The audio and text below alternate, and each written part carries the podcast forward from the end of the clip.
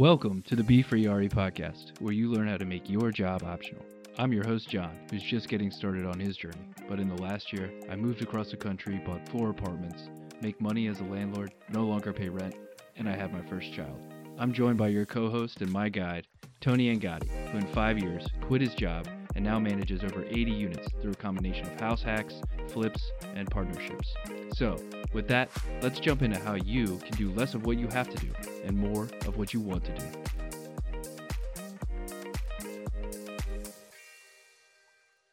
Right, Tony. Everyone's leaving California and moving to Texas or Florida, including Florida tenants. When will you be leaving Pittsburgh? That sounded like a public radio question. Um, I will not anytime. Good to hear. Yeah. When are people moving to Pittsburgh? Uh, I read something that, if you believe in climate change, that Pittsburgh is going to be like Alabama in 30 years. So sometime in the next Why next, do we? Can't you pick a better place than Alabama? just temperature wise, I mean, not like, not like a, I don't want to be like Alabama. I don't know if you've looked at our podcast stats, but we have a heavy, heavy following What I meant in to say Alabama. was roll tide. Roll Tide. Oh, oh. I, f- I forgot to mention they're all Auburn fans also. Well, Well, forget them anyway then. Yeah, whatever. How you doing, man? I'm doing all right. So we've got a bit of a different episode today. Oh yeah, tell me more. Um, it'd be nice if you knew. uh, that'd be good. No, we're going to take a break from normal um, show format and give you a Thanksgiving feast of information. Um, so John is working on a deal. Uh, it's one of his most recent deals with a Z, uh, like four Z's. Deals like a B, buzz buzz. Um, and we're just gonna go through and talk about it a little bit off the cuff because I am reasonably familiar, but as John would describe, I am not intimately familiar. I haven't taken it out for a nice steak dinner. Um, Restaurants are closed. Like Yeah, come along. We're not, we're not, um, we're not holding hands yet. So uh, that is what it is. So John, before we get into this, um, would you give me a quick, quick overview? Uh, you don't need to tell me specifically where, but just give me a quick overview as far as like what type of neighborhood this is in, what type of property it is, that sort of thing. Uh, yeah, sure. It's a single family house with a detached garage that has an apartment above it. Um, the neighborhood is the suburbs of Pittsburgh. Um, I mean, it's, uh, like near a metro line, but, uh, it, this isn't, this is an area with like, uh, what would you say? It's like a B neighborhood, Tony? Something like that? Well, you tell me. Yeah, yeah, it's a B. It's like a B type. Yeah, it's, it's a what, B. I um, don't know if it's a B minus or B plus, but in anyway, a opinion, what makes it kind of like a B type neighborhood? Um, it's just kind of it's a blue collar working class neighborhood. The schools are decent. Uh, you know, there's like supposedly a downtown there, but there's not really much going on. And uh, I mean, there's a nearby neighborhoods that are very clearly A. Uh, homes that range from 300 to very up, you know, higher, more than half a million. Um, but uh, yeah, I mean, there's just some there's no there's no real crime or I, I haven't even experienced any crime of opportunity really in this neighborhood. It's just uh, you know kind of where people who originally moved out of the city um, set up shop when they first got cars in Pittsburgh, and that that seems to be essentially the type of clientele that have stayed there for a long time. Nice, nice. And then let's uh speaking of like a type of people that are there, what's the typical tenant in the area? Who who are they? What do they look like? Um, I would be hesitant to say the area has like a singular typical tenant, but for that for the housing stock that we're looking at, it's actually something that we weren't very sure about. So this is our first single family house in this area, and it's really only a two bedroom, so we were not quite sure who's going to be a great fit for this down the road. But in terms of people who rent apartments, and you know we usually do apartments and duplex splits, um, it's usually a younger working professional, uh, maybe a single mother. Um, there's some kind of families uh, where we live. You're actually only allowed two people to a bedroom, um, so you kind of you can get some smaller families that will put like four in a two bed. Um, they're a little scrappier if that makes sense. Yeah, so kind of like a like a middle income um, couple, young professional type. Mm-hmm. Uh, the draw is the school district. It sounds like like at least it's a decent school district, so you're probably gonna get a lot of like you know people with kids type thing. So two bedrooms nice because they would have like a bedroom possibly for a kid or something like that. It's not um, the reason why I bring this up is because a lot of times I always tell people like when you're considering size of how big the units are on your building, consider the type of people that are generally living there. So like if you have a place where the school district is draw, you probably don't want to buy a place that has like a ton of one bedroom apartments because the school district being the draw, most of the people that are going to be wanting to pay the higher rents there are going to be people with kids that are going to be going to school. That's why they're living there. So if you have a bunch of one bedroom apartment places, those are that's not really taking advantage of the, you know, reason for being in your area. Same thing like if you have a lot of, you know, if you have a very large unit and you're not trying to rent out like by the room or to roommate situation or whatever, and you're in an area that's mostly commuters or like younger people or whatever, um, it's going to be a little bit harder to fill a large unit than like a one bedroom or a two bedroom or something like that. So that's the only reason why I bring it up. Just because whenever you're looking at buildings, useful to think like who's my end customer most likely to be, and I should renovate and pick my units based on the kind of average person that's in this area. So think about, but but yeah, so that's kind of where it is a little bit. What's uh what's your initial plan with this building?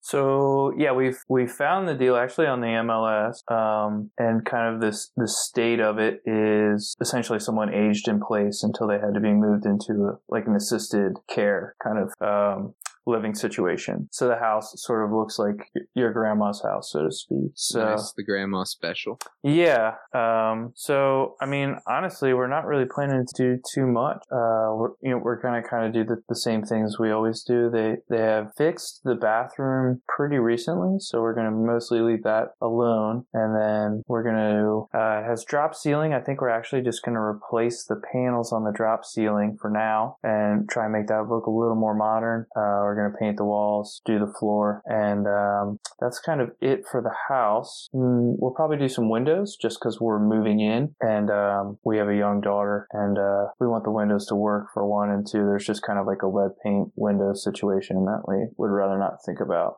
Um, you want your daughter chewing on windows, on lead paint windows? Yeah, it's more a little more about like when you slide them open and shut, the lead paint gets in the air, and mm. probably being overly cautious on that thing. But yeah. I heard it tastes good though. Uh, supposedly it's very sweet. Uh, anyway. Yeah. Yeah, that's a that's a good idea. I wouldn't would it that. Um. So is there currently a tenant in uh the garage apartment? No, there's not. So. Um, I assume you're living in the house and renting the garage. That's plan. That is the plan. Yeah. The the apartment needs a little bit more work. Uh, we have to jigger around some of the kitchen, and we're actually toying around with the idea of uh, maybe doing that as as like short term furnished rentals. Um, mm. So like a month long furnished rental. Because actually, when we first moved to Pittsburgh, we needed something like that, and there was a complete dearth of it in the market here. So we figure like I heard that the good re- way to do Airbnb is like you post it on Airbnb and you find people who are like mm-hmm. that's where they're looking, and then if they are actually in that situation, then just approach them, and say like, hey, do you actually want to rent this for like a month off Airbnb? Yeah, exactly. And that's Yeah, and there's yeah, a couple cool. couple other things. So, um, with the idea being that maybe our parents will come and stay there for a little while, and uh, and uh, basically, if I mean the math we would do on like those month to month furnished rentals would be almost twice what we would probably get for um, renting it out normally. So nice, nice. Uh, and so let's go into the numbers a little bit. Like, what are you know what do the numbers look like right now? Yeah, so I'm actually trying to remember what it was listed at, but I can't can't remember the list price right now. I think it was listed at 129 and okay. and we actually came in without seeing it and we offered 10,000 above asking because we just wanted to get it under contract. So right. that's kind of where we are with, with that. Um, after some concessions, we'll probably be about five above asking. Okay. And then rehab budget, it's really going to depend on some of these plumbing and electrical questions. Uh, the where the where the house is located, the municipality, the local government um, does walkthroughs, and uh, there's been some conversation about whether we'll have to move uh, like a sewer stack around or not. So uh, okay. it'll probably but still at at purchase the house part alone lets you meet like the one percent rule basically once you move out. Uh, yes, yes, I think um, you know, assuming we don't do any kind of fancy short term rental stuff and that doesn't work out and we just wind up renting it, we, we think the apartment will probably go for something like 800 gross. Um, and we'll have to carry the utilities ourselves. And, and the house, we're thinking we'll probably go for something like 11 when we're done. So that gets us up to 190. Um, and then on the 1% rule, that gives us quite a bit of room for, um, yeah, nice. I have no idea what the ARV is going to be on this stuff, to be very honest. It's very hard for me to exactly know the neighborhood, but in general, uh, flippers are buying all the houses nearby. So, um, that seems, the neighborhood seems to be turning over. So we feel like at worst, we have like a decent deal, and at best, maybe the neighborhood continues to kind of get rolled over by flippers, in which Yeah. case that would be great. That and um, with a place like this, you're probably going to be best off just looking at like what would it sell for as like a single family home on its own rather than like a strictly investment property. I think that you'd probably get, you'll probably find that you'll get a higher price in single family home this scenario than would if you ever sell it based just like a rent property. Yeah, it's, uh, it's something we've been thinking about actually is, um, you know, like at first we're just going to rent it and then maybe later down the road we want to sell it and maybe we should do some of those like market ready, uh, improvements closer. Put in to- a Call this uh, garage a pool house. yeah. Oh man, yeah, that would be slightly above market, uh, but uh, but yeah, that's that's exactly some of the stuff we're kicking around because it is a weird house. It's really a two in one with a, a large finished attic, which will be a home office, or you know, if you have a kid, you can give the kid a big room or make it a guest room. But it's it's a very strange layout. So Get out. Give kids the, the Yeah, whole like, yeah.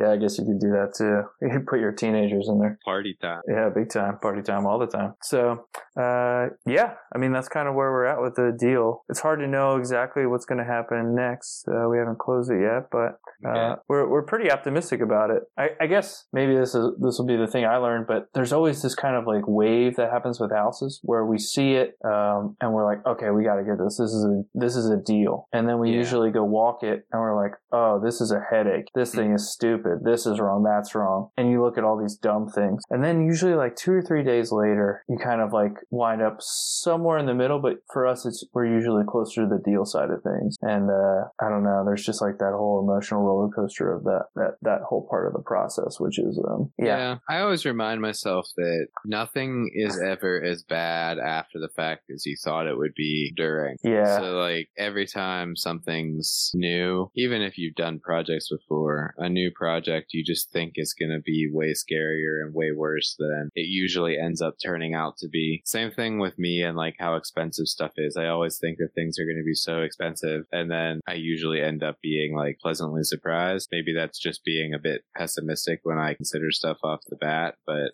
um Yeah, I mean it's a good yeah, it's a good disposition to have as a real estate investor, though, right? it's like yeah. The paranoid survive, but um, Yeah, it's true. Well, this is good. We'll have to uh, do the part two. What do we want to call this house? um, The pool house? yeah, Pool house part one? sure, sounds good. Pool There house go. part one. You just got to put in like a super Florida above ground pool. I mean, there's it's like kind of common in Pittsburgh these above ground pools. I, I have no idea. I don't think pools are really all that common in Pittsburgh at all. Oh, really? No, I mean, if you do see them, it's usually above ground. You don't see too many like in ground pools, but I don't see that many people. It's better to know somebody with a pool than to have it. The story Just of like a everything. boat, Yeah, uh, just like a wife. house, I mean, what vacation house. vacation? Yeah, I don't know. What other things that are better to know somebody that has one than to have one? I said a wife. Yeah. Yeah. Nah. nah that, that's okay. I don't know. It depends on the day. That's a bad joke. Yeah. Um. Yeah. Uh, pickup trucks is definitely true. Yeah. So that's. I mean, that's where we're at. We're excited on the house, and uh, yeah, uh, we're very happy with Tony's team for helping us out with it. Actually. Thanks. Now we're doing back to back weeks with like Tony's team, Yeah. which is cool. That's fine. Um, you know, free plug. That's cool. That works. Um, but yeah, I, I think this will be a good one for you from the sound of it. Um, once you get into it a little bit, we'll start do another episode with maybe some of the like rehab costs and renovation costs. Yeah. It's Kind of take this one month by month. we'll carry the through line. All right. That sounds good. Carry the torch, and uh, maybe one day I'll come over and help help paint some ceiling fans black. Here. All right, man. I'll get the Rust-Oleum ready for you. Since No, I'm no, no. You don't buy Rust-Oleum. You buy buy that cheap imitation shit. That's what you buy. That's true. You buy the like Rustolio. Mm, It's like the it's like whenever you get a tie from China and it says like Giorgio Armani. you get open. Uh, yeah, I actually don't know if we have to replace the fans in this place or not yet. I do have a Giorgio Armani tie. Do well, you Yeah, Bring- made bring it I over. In, in college, it's one of my favorite ties. Bring When it we over. start getting video on these podcasts, I'll wear it in the podcast with a T-shirt. I'll wear a T-shirt of tie. I like it.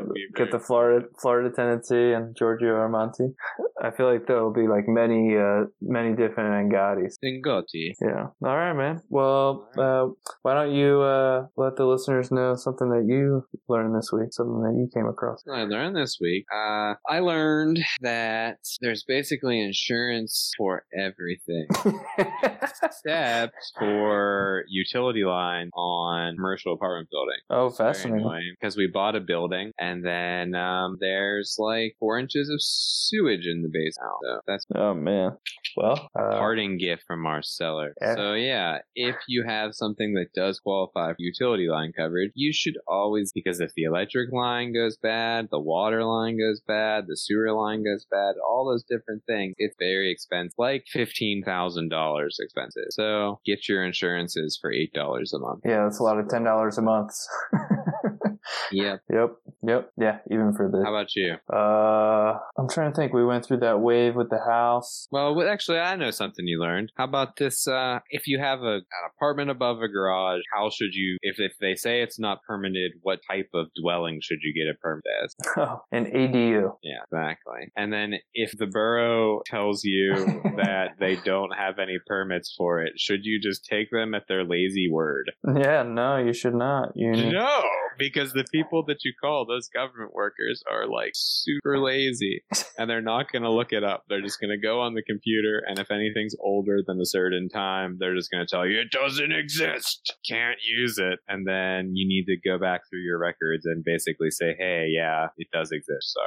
Yeah, we were lucky because the seller was pretty um, meticulous, I guess. But uh, what what do you do in that scenario? Can you actually go pull the files yourself? I mean, Uh, we have a good relationship with the guy who. you basically files just need to push them to actually go into the archives. I see. But let's say that they don't have any permits, like if it predated requiring permits for that thing, which sometimes that that happens. Um, usually you can do like, uh, well, at least in Pittsburgh, you can do a quicker. Sometimes you can do a quicker hearing if you have like all the um, if you have documentation or the seller has documentation that it was used as a dwelling going back many many years. Um, that could be like utility records or uh, leases if you have them or whatever. Um, less likely that you actually have lease, but utility records. Sometimes you can get what they call an over-the-counter permit, and you basically just go down and in normal non-COVID times, you would just go to the office and show them all of the history, and then sometimes they'll grant you that permit. Other times you actually need to go through the permitting process, and I remember we talked about it with this building hmm if you actually want to take time, listeners, John, anybody, if you want to take time to learn how to do this, it will be a pain for the first couple, but once you figure it out, you're going to have so many more opportunities than a lot of other people. It's just basically an example of finding a niche. Like if you're someone that knows how to fix foundations, you could buy all of the houses with foundation problems. If you know how to fix all the permitting issues, you buy all the ones with permit issues because the average buyer does not want to buy. So I think that finding that niche, something that you're useful at, like I, I heard somebody on a podcast the other day, it said that they only flip historic homes. They only flip historic homes because they know how to deal with the historic